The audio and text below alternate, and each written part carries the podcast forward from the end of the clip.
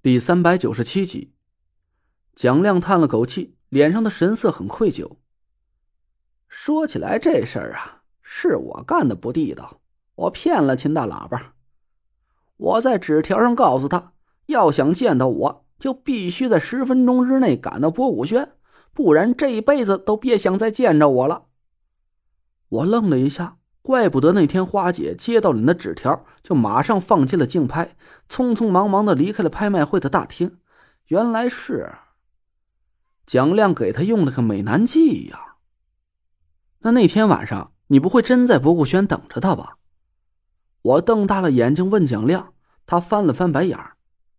都告诉你这事儿是我办的不地道了，我还真能傻乎乎的去等他呀？我放他鸽子了。那天阿梅的傀儡纸人回来传信说秦大喇叭坐在博古轩门口嚎了一夜，人都哭抽抽了。我这，唉。蒋亮低着头唉声叹气的。我很了解蒋亮这个人，虽然他不喜欢花姐，但以他的性格，要不是真的迫不得已，他也绝对不会用这种下三滥的办法去欺骗花姐的感情。我很愧疚，拍了拍他的肩膀说：“不好意思了，亮哥。”这事儿都是为了我，要是花姐对你有什么怨气啊，嗨，就让她冲着我来好了。嘿，她要是冲您撒撒气就能放过我呀，我早就把您给卖了。蒋亮自嘲的咧咧嘴说：“我一准是上辈子欠了这老娘们不知道多少钱，她这一辈子就瞅准了我一个人来报仇来了，我算是看出来了。”他不把我和阿琛给折腾散伙了，是不会善罢甘休了。我干笑了一声，心想：你就别惦记着卖我了。等波古轩的古董存货一见底儿，嘿，我得先把你给卖出去。哎，对了，陈爷，我这还有个事儿啊，先跟你提前打个预防针。蒋亮一下子严肃了起来，说：“我岳父的仇已经报了。”可我也不可能真去按照约定娶秦大喇叭吧？我老这么拖着呀，也不是回事儿。我就琢磨着吧，这秦大喇叭早晚得报复我。你是怕花姐对嫂子和孩子下手？我问蒋亮，他想都没想就摇了摇头。不能够，秦大喇叭这人呐，做事绝对够爷们儿。他从来不去招惹阿晨他们娘俩，最有可能的就是他可能会朝咱波古轩动手。我眼皮一跳，心想：不会吧？我今天一早才亲眼看见纳若兰和花姐商量着要联合古董商一起掐断博古轩供货的这件事儿。蒋亮怎么这么快就知道了？他不会是在暗中监视着纳若兰吧？但这种可能性啊，很快就被我否定了。蒋亮根本就不会风水术，而且纳若兰的本事我也亲自试探过，可以说是深不可测。就算蒋亮加上苏梅，都不可能是他的对手。要想神不知鬼不觉的监视纳若兰，蒋亮绝对没有那种本事。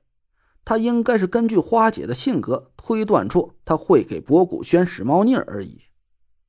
我佯装镇定，问了蒋亮一句：“那你打算怎么办？”“能怎么办？趁着现在博古轩还有货，这一两个月啊，估摸着咱还能消停一段时间。”反正我也得出去躲躲秦大喇叭，干脆呀，我就趁着这个机会去外地找货源。哎，陈爷，这段时间您可不能闲着呀，您得给我想辙，怎么把秦大喇叭给应付过去。蒋亮是铁了心要把这事赖到我头上了，我嘴上答应了一句，心里却在暗暗给蒋亮一个劲儿赔不是。兄弟呀，别怪我心狠手辣呀，我实在是打不过纳若兰那个死娘炮，到时候。甭管您能不能找到外地货源，我可能都要把你卖给花姐了。我把蒋亮送回博古轩，开着车回到家，告诉田慧文，明天一早要去一趟黑胶谷。田慧文奇怪的看着我：“去那个地方干嘛？那不是个儿童游乐场吗？”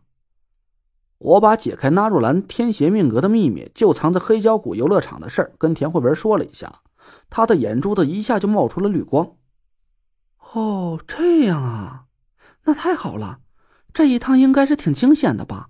肯定能用得到符箓吧？我一头雾水的看着他，呃，可能用得上吧？你要干嘛？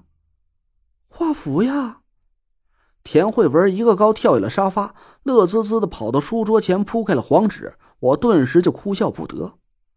自从我的法力转移到了田慧文的身上之后啊，他就对画符产生了九头牛都拉不回来的兴趣。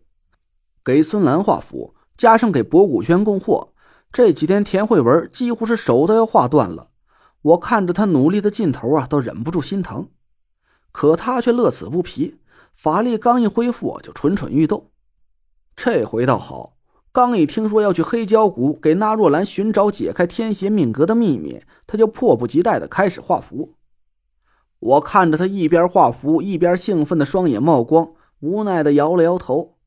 看来互换命格只是换掉了我们俩的法力而已，性格上倒是没有颠倒。田慧文啊，本来就是个很努力的人，从他当时跟着延安学习医术的时候，我就忍不住赞叹。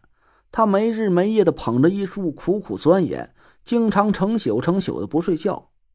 而我这个人呢，却是懒得出奇。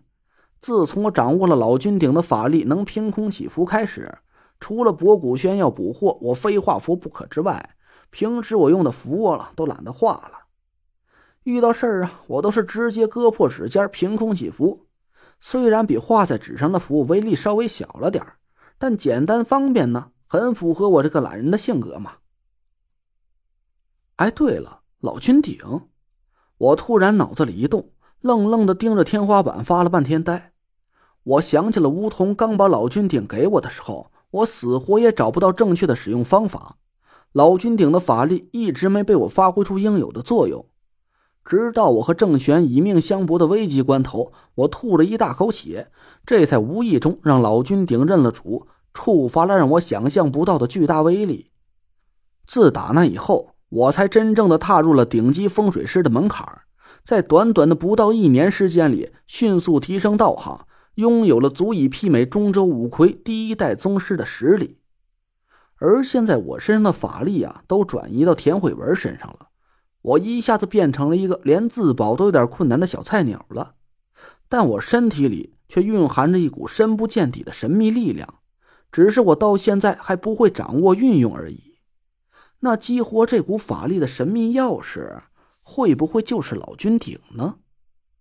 我一下子就兴奋了起来，一个高跳起来，抓着包掏出老君鼎，摆在了面前的桌子上。